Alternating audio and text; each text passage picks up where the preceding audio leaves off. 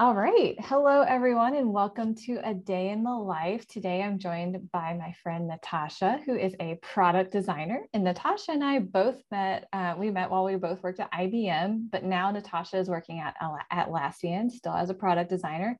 And I'm super excited to catch up with her about how all of that is going. Welcome, Natasha. Thanks for having me, Rachel. Yeah. So, uh, my first question is just around how did you get in design in the first place? Let's see if I can wrap that answer up in 10 minutes. Um, so yeah, illustration was how I channeled my creativity first since I was a kid.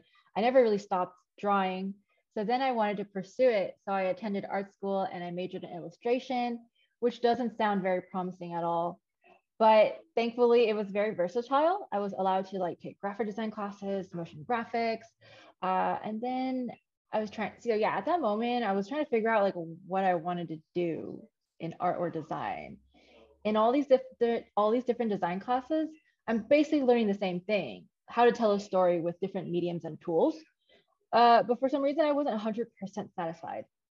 So until every semester, some big company comes to our school and builds this a course around a problem that they challenge students to solve for them. So I was curious about this type of challenge and it would look really good on my resume. So I applied and enrolled for this product design course hosted by Adidas.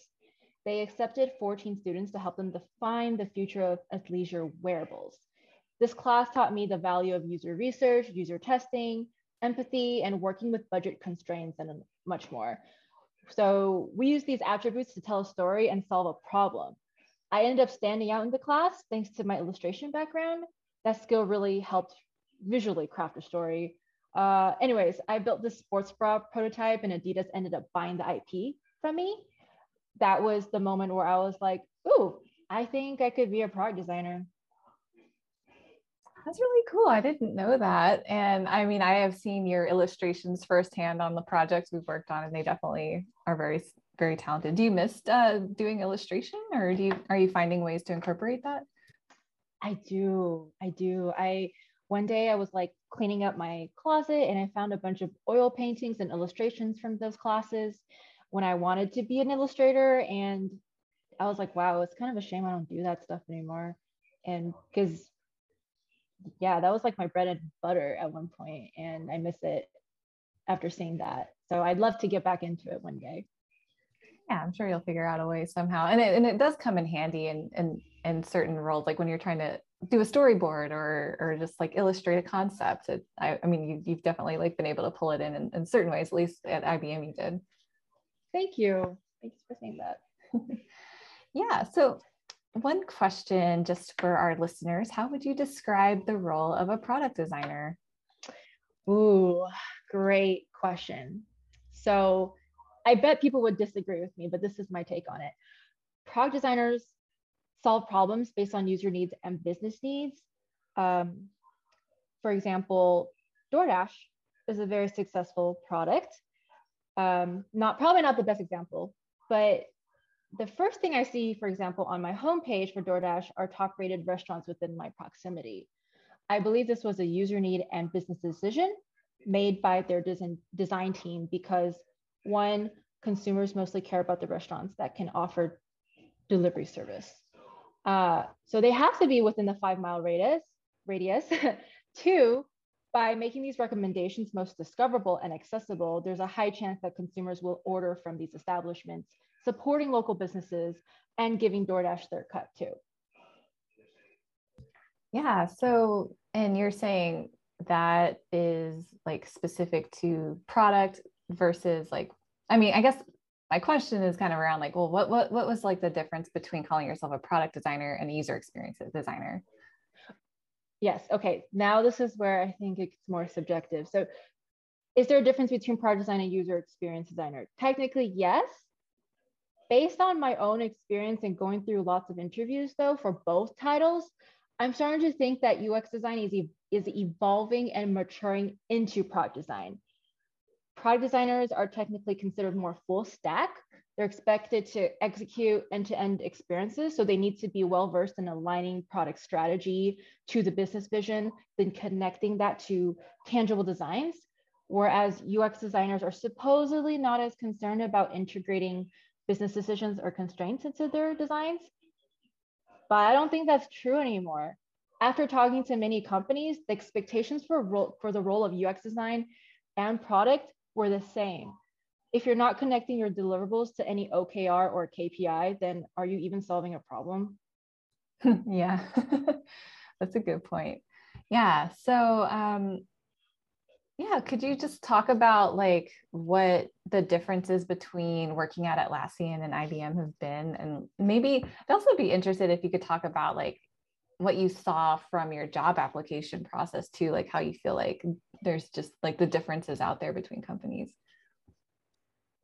Okay, it kind of sounds like that's there's there's two questions here. So yeah. the first one is what are some of the differences between Atlassian versus IBM? Yeah. Okay, I'll answer that one first. So a couple of big takeaways. There's a, a lot of differences, but uh, first one is having a clear business goal and keeping track of our success metrics. So when a company has grown so large and it has been around for so long, that vision or mission becomes what's next. The outcome of that is creating new features and new products to keep up with competitors when really your customers just want you to fix what's broken.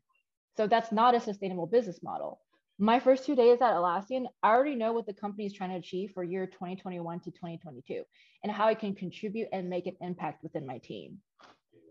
So that's one. Uh, second, having customer success stories and meeting quarterly goals. Our town hall meetings have been exciting to say the least. We, I just see a bunch of line charts of revenue, subscriptions, active users just flying higher and higher.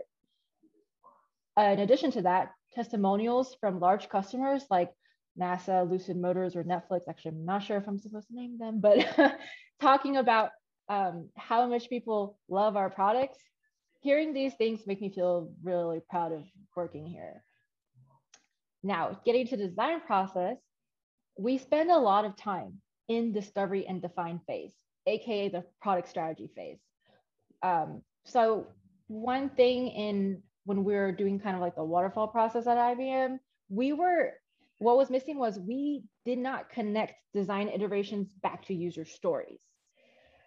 So at IBM, we constantly had requirements changing, but we never stopped to wonder how do these new requirements tie into the original problem we're trying to solve? And how do they connect to our user stories? I know we had user stories, but they were just forgotten about. Anyways, if you don't ask these questions, then you're enabling scope creep. Yeah, I can see that. yeah. And, and I'm curious to just like, I mean, I know a job interview is very high level and you can't really see what the culture's like, but you, I know that when you were looking at, you know, transitioning to another company, you did a lot of job interviews. And so, um, what were some of the things you were looking at with these like or, or what were some of the things that i guess about these other companies that appealed to you or or stood out to you i think the brand image the brand image which connects which kind of aligns with the brand culture too um, the product that they're selling and the product i would be working on um, the team you know when you're taught when you're being interviewed um, those interviewers are most likely going to be the people you're working with. So they have to put a really good impression on you. Um, yeah so those are like key things i was looking at. Um, and of course compensation. Who isn't yeah um, this is kind of i don't know maybe a weird question but um, I feel like compensation is one of those tricky areas. And so, what were some of the things you did to like determine your worth and negotiate for what you wanted, or if you? Mm. Yeah, good question. It, it just required some research. Um, there's a lot of resources now online, like levels.fyi, the link that Ivy sent us, um, Glassdoor, uh, just and being transparent uh, with your coworkers, friends about their wage too, if they're comfortable with sharing. Um, yeah, like doing, like gathering those numbers yourself was a good way for me to kind of give them a ballpark when they ask. But I've had situations where I give a range, um, but then their offer exceeded that range completely. So now, or do they think that I don't know my own value, you know? But then every company kind of has their own standard for how much this level should get paid. So I'm still trying to figure that out, to be honest with you. Yeah, yeah, it's interesting. Like, oh, they actually offered me more than what I wanted. So does that mean I should have been asking for more at other companies? right. So even when I um, increased my value, of course, you're still going to have companies that say, oh, oh, that's way over our budget. So I guess you really got to know like who you're talking to, you know? Yeah. And then I guess sometimes you, I guess, have to think about is it the compensation that I want, or is it a certain type of experience that I want? So yeah, um, like do you do you weigh that? Like thinking about okay would i rather work at this company that pays this much money or do i would i rather work at this company because i'm getting this other type of experience? Oh man. Yeah that was a really tough one. You know i had an opportunity to do like consumer facing work uh, that I was really interested in but obviously the comp it's a startup environment so the compensation wouldn't be as high. Um, so i think a good a mentor of mine has told me like you have to really weigh um, does the new compensation affect your like the comfort of your lifestyle now? And is that important to you? Are you going to have to make cuts? Are you going to have to change your spending habits and the way you live and if that's going to be a problem which to me is a problem then it's kind of a red flag. Um, and and another mentor when i was also making these decisions of like multiple offers um, i had a really good mentor also say like hey you gotta kind of weigh what do you think like and re- reflect on your previous job. Like what do you think you were missing from that previous job? You know is is it growth? Are you missing um, like the process driven part of it the methodologies are you really are you strong? Are you are you confident in that area of product design? Do you and and the answer is no i think that was what i needed to improve on.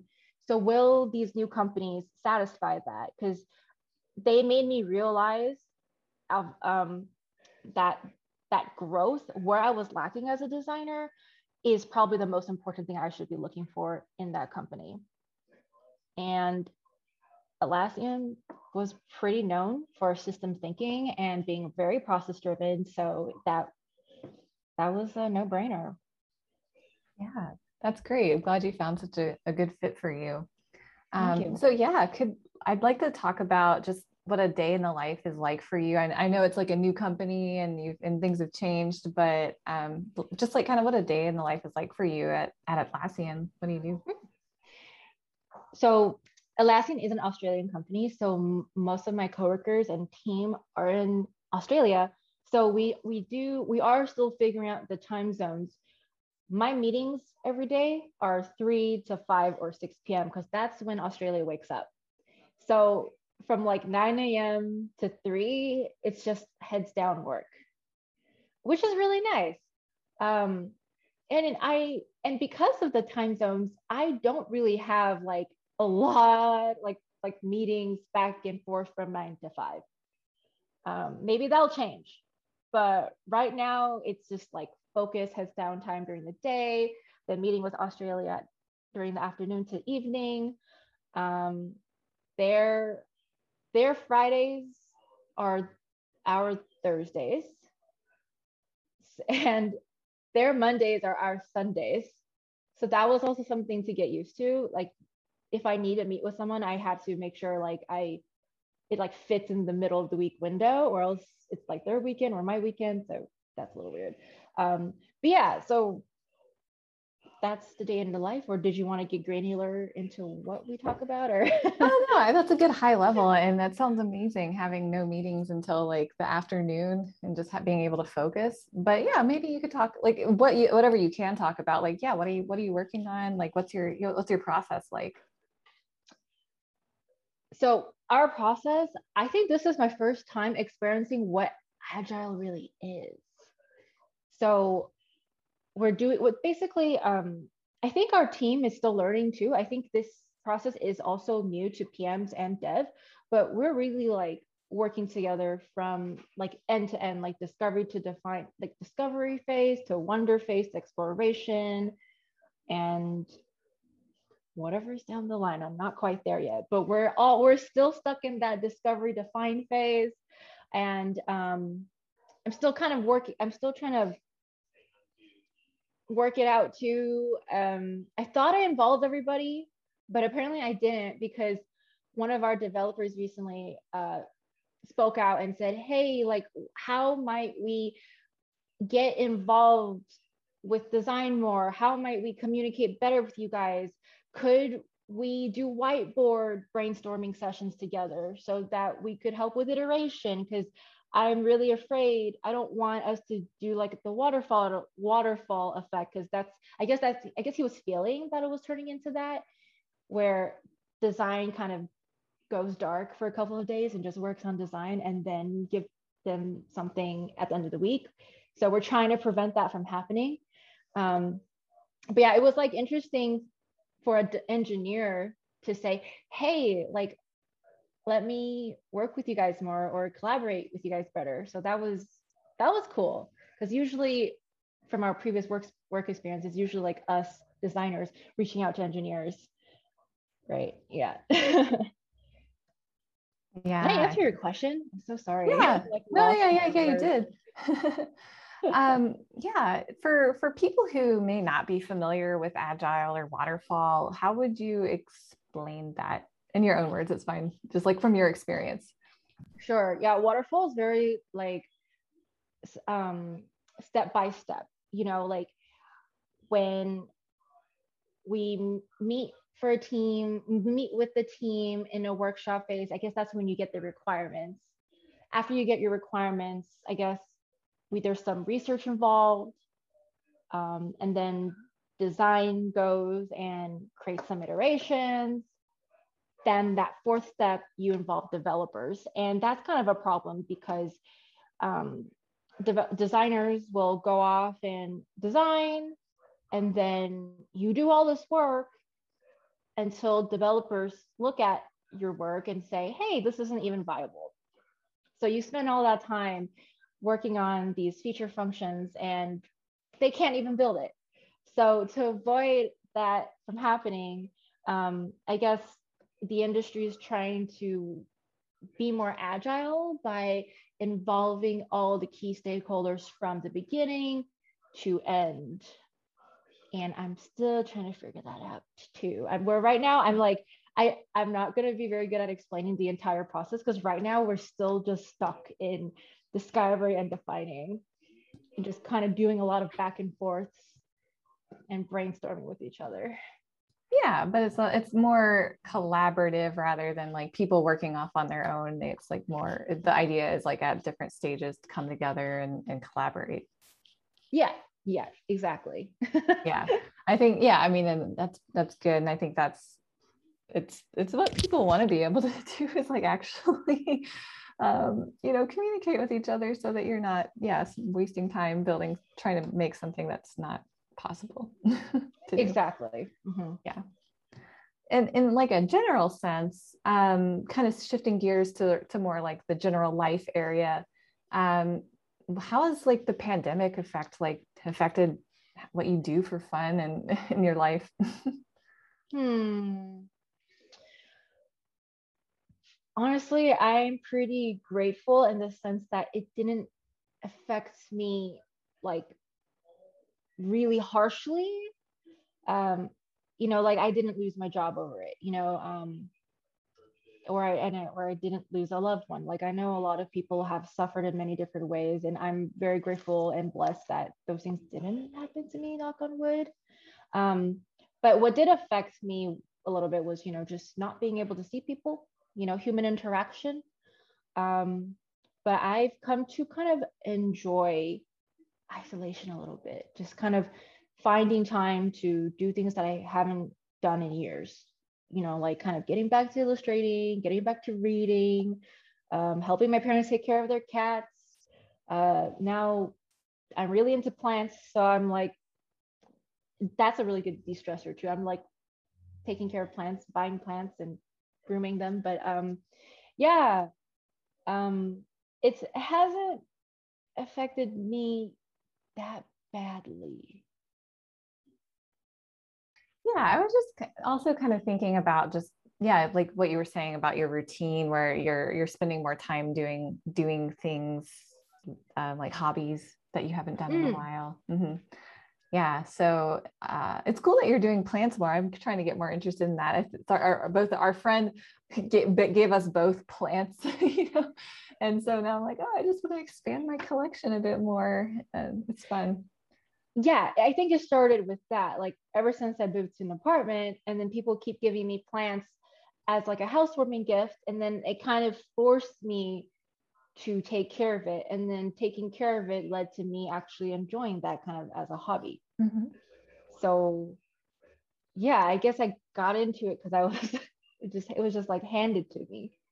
Yeah, yeah. Talking about uh, moving into an apartment, um, so it's kind of two things like you and your boyfriend brian you both recently moved in together officially just the two of you and you moved to a different city san francisco so how's that change been it's been so much more productive and fun living on your own we're always doing stuff we cook a lot more we clean a lot more we hike a lot more we get coffee a lot more we met a lot of new people reunited with old friends We've been discovering delicious and underrated hole in the wall places, restaurants.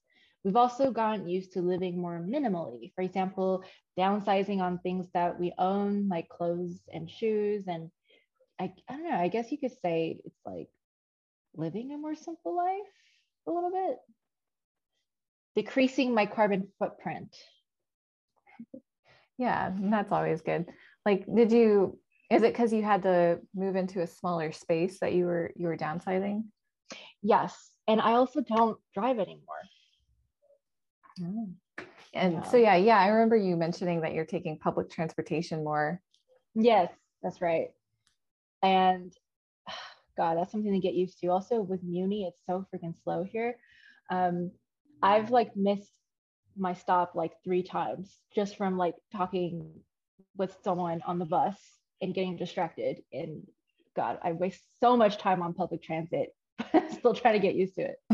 it's an adventure for sure. Like, uh, yeah, because they they're not always announcing the next stop, or because it doesn't just like come up on a screen or something, and or or you just have to pay attention. right, and sometimes I have my headphones on, which is really stupid. So then I also miss my stop because again i'm distracted in a different way yeah i remember learning of that you have to push the stop button to so they don't just automatically stop where you want them to yeah i actually learned that from one of like a senior that sat next to me because she's like hey isn't this your stop? You have to press the button. Oh thank you. Thank you. Yeah. It's good that um you're actually like able to talk to people and stuff because some cause sometimes I feel like it can be hard like people are so heads down or like on their devices or so it's it's nice that you're able to to catch up with people and, and talk to them. Yeah especially with things opening up but then now it kind of seems like that's reverting a little bit but we'll, we'll see yeah yeah um so what made you want to move to san francisco oh so because my partner brian got this job and they were saying we're going to open the office in September. So he wanted to prepare for that and move in in the summer, expecting to go into the office. Uh, but then we moved in and they said they, they postponed the date, right? But then, um, this is open information. I could talk about it. Okay. So he works for Afterpay, but three weeks ago, Afterpay got acquired by Square. So moving forward, after that acquisition is active, they're going to be working for Square, and Square is work from home forever, oh, just wow. like Atlassian. so, do we need to move to San Francisco? No. I just kind of thought you moved there for fun. But so, do you think you're going to stay there? Yes, for at least next two years. Two years is a specific time frame. you're right. We'll see. Like, I'm curious about other cities too. You know, I've been in California my entire life. So maybe we'll be in Seattle or New York in a couple years. Who knows? Maybe we're we're back in our parents' house. Oh God, I hope not. yeah, talking about your parents and, and being from California, you so you you grew up in the San Jose area and then you went to college in LA. So you've pretty much been in California your your whole life. You moved back to the the same area. Um, and is that because you you you love California so much, or like yeah, what what's kind of kept you in the area? I'm just curious. oh man, jobs and family. I would have to say, when graduating college, I had some choices: move up to the Bay because of other job opportunities, or stay in LA, also because of job opportunities. Um, and I guess the easy solution was to move up to the Bay because family was there, friends was there, my partner was already working there. Um, so yeah, that I chose to go back. And I guess it wasn't bad because, you know, I saved up a lot while working, you know, at IBM San Jose and then just like, you know, living in San Jose. Yeah, yeah, and I mean, there's nothing wrong with that. It's really great to be close to family. Uh, I definitely like it's it's a challenge when you're far away from them. Like, um, uh, so it's it's really good to be. It, I, I definitely see the value of being near family. And in oh, sorry. Go ahead.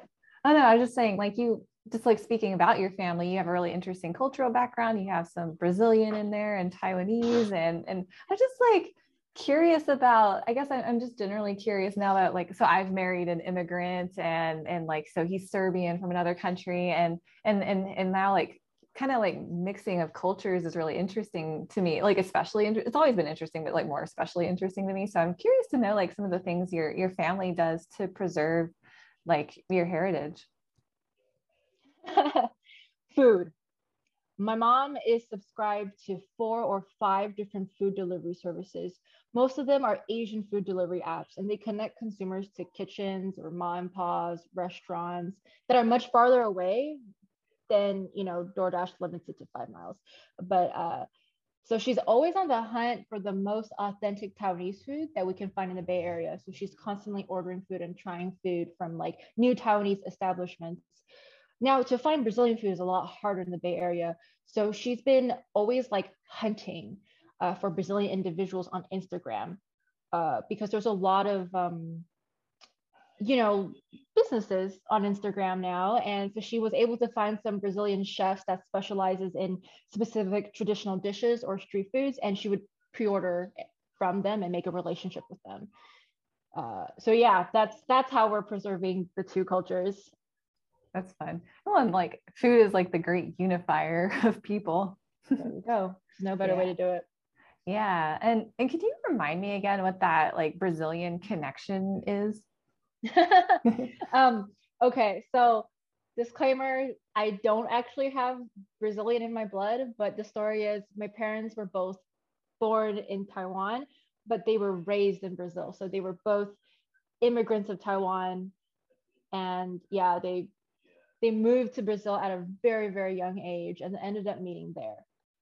That's so cool. Like, yeah, both being from Taiwan, but then meeting in Brazil and now they're in California. What how they how they uh decide to come to California? My dad got a scholarship to UT Austin. Uh, and yeah, so the dream was always to go to the States. But back then it was not easy. So Brazil was like the second best option apparently because they couldn't get into the United States. So yeah, he went. So my dad went first because he went there for college. Um, yeah, and then he was planning on moving back to Brazil to take over the family business, but when he went back to visit, um, some shady stuff happened at the airport. You know, he was trying to check in his computer, but then the Brazilian uh, staff at the airline was like, "Oh, you can't take this in. Sorry." Uh, and so he was like, "Wait, what? Like my whole life is on this computer." And so then he ended up having to bribe them, like basically buy his computer back to get through security. yeah. So so then that was one red flag. I was like, oh my God, I forgot how shady Brazil was.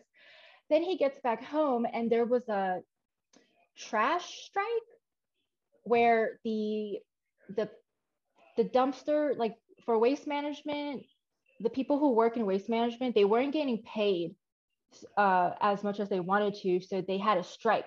So on the street it was filled with trash because no one's trash was getting picked up for weeks.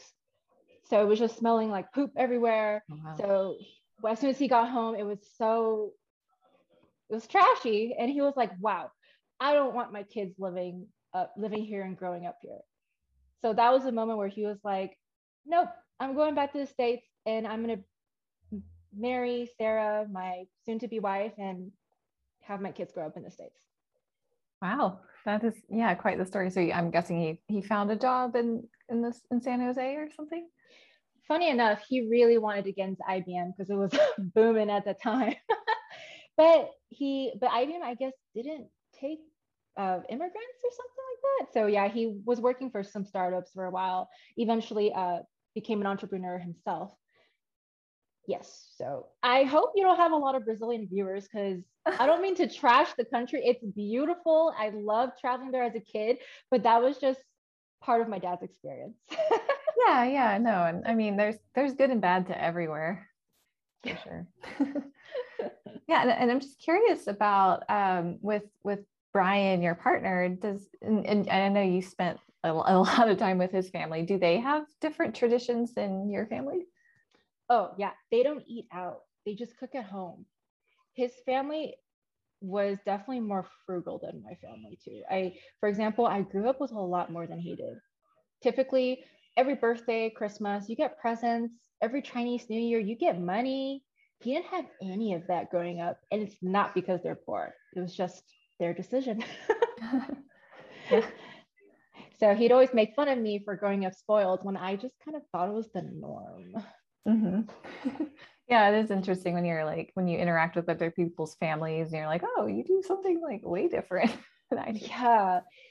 Yeah. I think getting to like relationship stuff, I think one of the obstacles of like growing together uh, was kind of accepting different family education instead of judging. Yeah yeah. And and then you have to decide like what what values you want to carry on with your own family or i mean i'm not mm-hmm. not assuming yeah just like it, with your own relationship and family and, and unit in that sense. Yeah, yeah. yeah for sure. Yeah i don't know if you've you've talked about that or thought about it but yeah i'm just curious like if if there's like certain family traditions you want to carry on. So speaking from my family i never saw us as the most traditional um, but they do want me to get married and have kids as soon as possible i'm at the age where my mom already had two kids so that's something yeah. that she keeps reminding me about um, but i'm sorry that's not happening anytime mm-hmm. soon so as far as carry on family traditions, no offense, that's just not on my priority right now. Oh yeah, yeah, yeah. No, totally get it.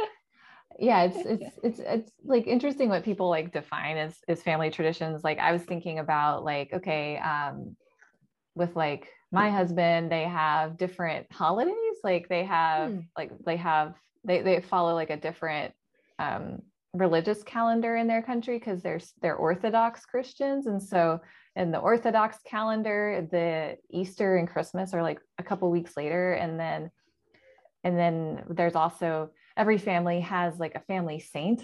So then you have uh, you you celebrate that that family saint. It's like uh, it's called Slava, and it's a holiday that you have. So I'm kind of like, ooh, we get to have two Christmas, two Easters, and like we have this family holiday now that we can do.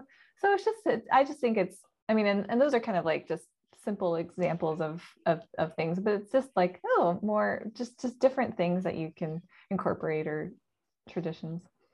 I love that. Okay. Family holidays. Yes. I thank you for that example. yeah. Like for, I guess for uh, Chinese people, we traditionally, we have Chinese New Year, we have like Moon Festival or Autumn's Festival or or like a separate Father's Day and a separate Mother's Day from the American holidays. So if we continue the tr- Chinese traditions like the American traditions, yes, we get two Chinese New Year's, two Mother's Day, two Father's Day, and yeah, some unique holidays that, you know, is filled with just food, money, presents. So yeah, I guess that's like you said, a really great benefit for for being multicultural. Yeah. Um, I know with uh, when I lived in Spain, uh, the Valentine's Day tradition, or it, may, it might not have been Valentine's Day, but it was like some other like kind of love holiday that they had where it was this tradition where like women would give men chocolates and then oh. men would give women books which i thought was super cool because i love books i'm like yes give me all the books but i'm, I'm kind of curious like um, are there different like i guess like for chinese new year's what are the differences in the celebrations that you do in like chinese new year versus like a i guess american new year? I don't know how hmm. to say that. That's a good question. For american new year's i I, I hear a lot of family goes go all out and they like watch you know the times square and everything but for our family we just get together and we have dinner. And but then we go pretty big on Chinese New Year where it's dinner and you're dressed in red and you decorate the house in red and a bunch of Chinese characters flying everywhere and then you pass out a bunch of red envelopes filled with cash.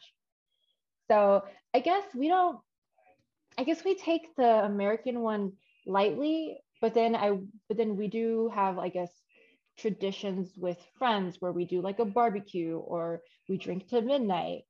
Um, so yeah, I think American New Year's is more appreciated among like friend groups that we grew up together that you know because we're like American but but yeah with the family it's a little different. Yeah I'd love to know uh, a bit more about some of the other holidays you mentioned too like the did you say autumn festival or like like what are what are some of those? Man I am I'm really bad. I'm like showing you how non-traditional or I'm like lacking in my own heritage sometimes, but I don't remember if Moon Festival or Autumn Festival are the same thing. Uh, but like for Moon Festival, I guess we were celebrating like the new moon or something, and that's supposed to mean something. but uh, we passed out moon cakes. And I remember that, and, and, I think we had that in S in the San Jose office one time. They they yeah. celebrated that, and we had moon cakes. there you go. Yeah. Cool. That. And we had, yeah, we had tea and moon cakes. And I remember, I don't know if you remember, but I, I, there's like all these different types of moon cakes, especially depending on what region of China you're from, or, or Taiwan, or even Vietnam. Um, but I gave you a, a specific moon cake, and there was like a stamp on it, and it was actually savory and sweet. Do you remember that? I think so. Yeah. yeah. So that was kind of me trying to give you a taste of my culture, even though I probably need to uh, learn more about it myself. Oh, yeah, and, and I know. Um, so, what are some of the things you do? Uh, I remember in our so our in our our uh, newsletter for the IBM office when when you were interviewed, you talked about what you do to stay inspired, and so I'd love to to like hear about hear about that again like or on the show. Sure yeah. Um lately it's all been just watching stuff on netflix hulu and hbo um and also like listening to podcasts sometimes. Yeah like i think in the newsletter i mentioned um lots of my inspiration would come from like sci-fi and like competition shows like Project Runway, Face Off, of interior design masters, and you get to see how creative people can get in such a short amount of time. You know, and, and I'm constantly inspired by these artists and and, and I'm kind of like, oh my gosh, if I'm in that position and I have two days to create this ball gown, I don't even know what to do. So it was, it's really cool to see people's process filmed and then the outcome. And obviously all the sweat, blood, and tears that go into it, because that also reminds me of what I had to go through in art school. yeah, that's cool. And and yeah, so what's what's your favorite thing you've watched recently? Ooh, Warrior on HBO. The script was partially written by Bruce Lee. It's a crime drama that takes place in San Francisco Chinatown during the California Gold Rush. So Americans ship a bunch of Chinese immigrants overseas to, of course, build their railroad for very, very low wage. They get promised the American dream, but you get to see the characters dealing with violence, brutality, the racism, sex trafficking. But it's mainly about the conflicts among Chinese gangs that formed in Chinatown within that time. And you also see how um, uh, the conflicts within the Irish community, and then like the Irish versus the Chinese, because the Irish are complaining that the Chinese people are taking their jobs and stuff. You know, it really overlaps with the history of what actually happened in uh, late late 19th century. Yeah, that sounds really interesting. I read this book uh, kind of set around in the same time period. That's like a fantasy book where this this young woman can see and I don't know, can see into this other dimension and it had a lot of like Chinese lore and mythology. Like she could see a lot of like like some of the I guess traditional deities and and monsters and spirits and, and that kind of thing. I thought was cool. But it, what I liked about it too was like kind of the realistic dynamics between the like the, it was also set in the Chinatown and the gold rush and, and seeing kind of like that insular community they had but then when they had to in, when they had to like interact with other with other groups and they had like kind of like sort of a gang sort of concept too mm-hmm. and that mm-hmm. was that was really interesting so yeah that sounds like a, a great recommendation i might i'll definitely check that out yeah yeah i did i think you'll definitely like it because i know you really appreciate like american history too or european history and that just yeah it's really it was a kind of a good way to learn about kind of sort of my heritage. Like these people came from a specific part of China, which I'm pretty sure I don't have family there, but it was we're I'm still I still would associate myself with you know the mainland Chinese too, not to get with, into the politics, but it, it, it was like emotional for me, you know, to see uh, see them go through that that terrible time um, during that time of history. So like I still felt um, connected to them. Yeah, yeah, and it's good to good to, I guess, see that and and and really understand a, some more of that context like because you'll walk around chinatown and you're like oh yeah there's like a lot of chinese people who live there but there's really like a whole like reason why it was chinatown in the first place and it's it's yeah. Exactly. There was lots of sweat and lots of blood yeah. to get there. Oh. but yeah definitely i recommend it. It's so good and i'm waiting for season three. Oh, season three. Mm-hmm. Okay well, it's been really great catching up with you, Natasha. Thanks for coming on my show. And um, yeah, it was really, really fun.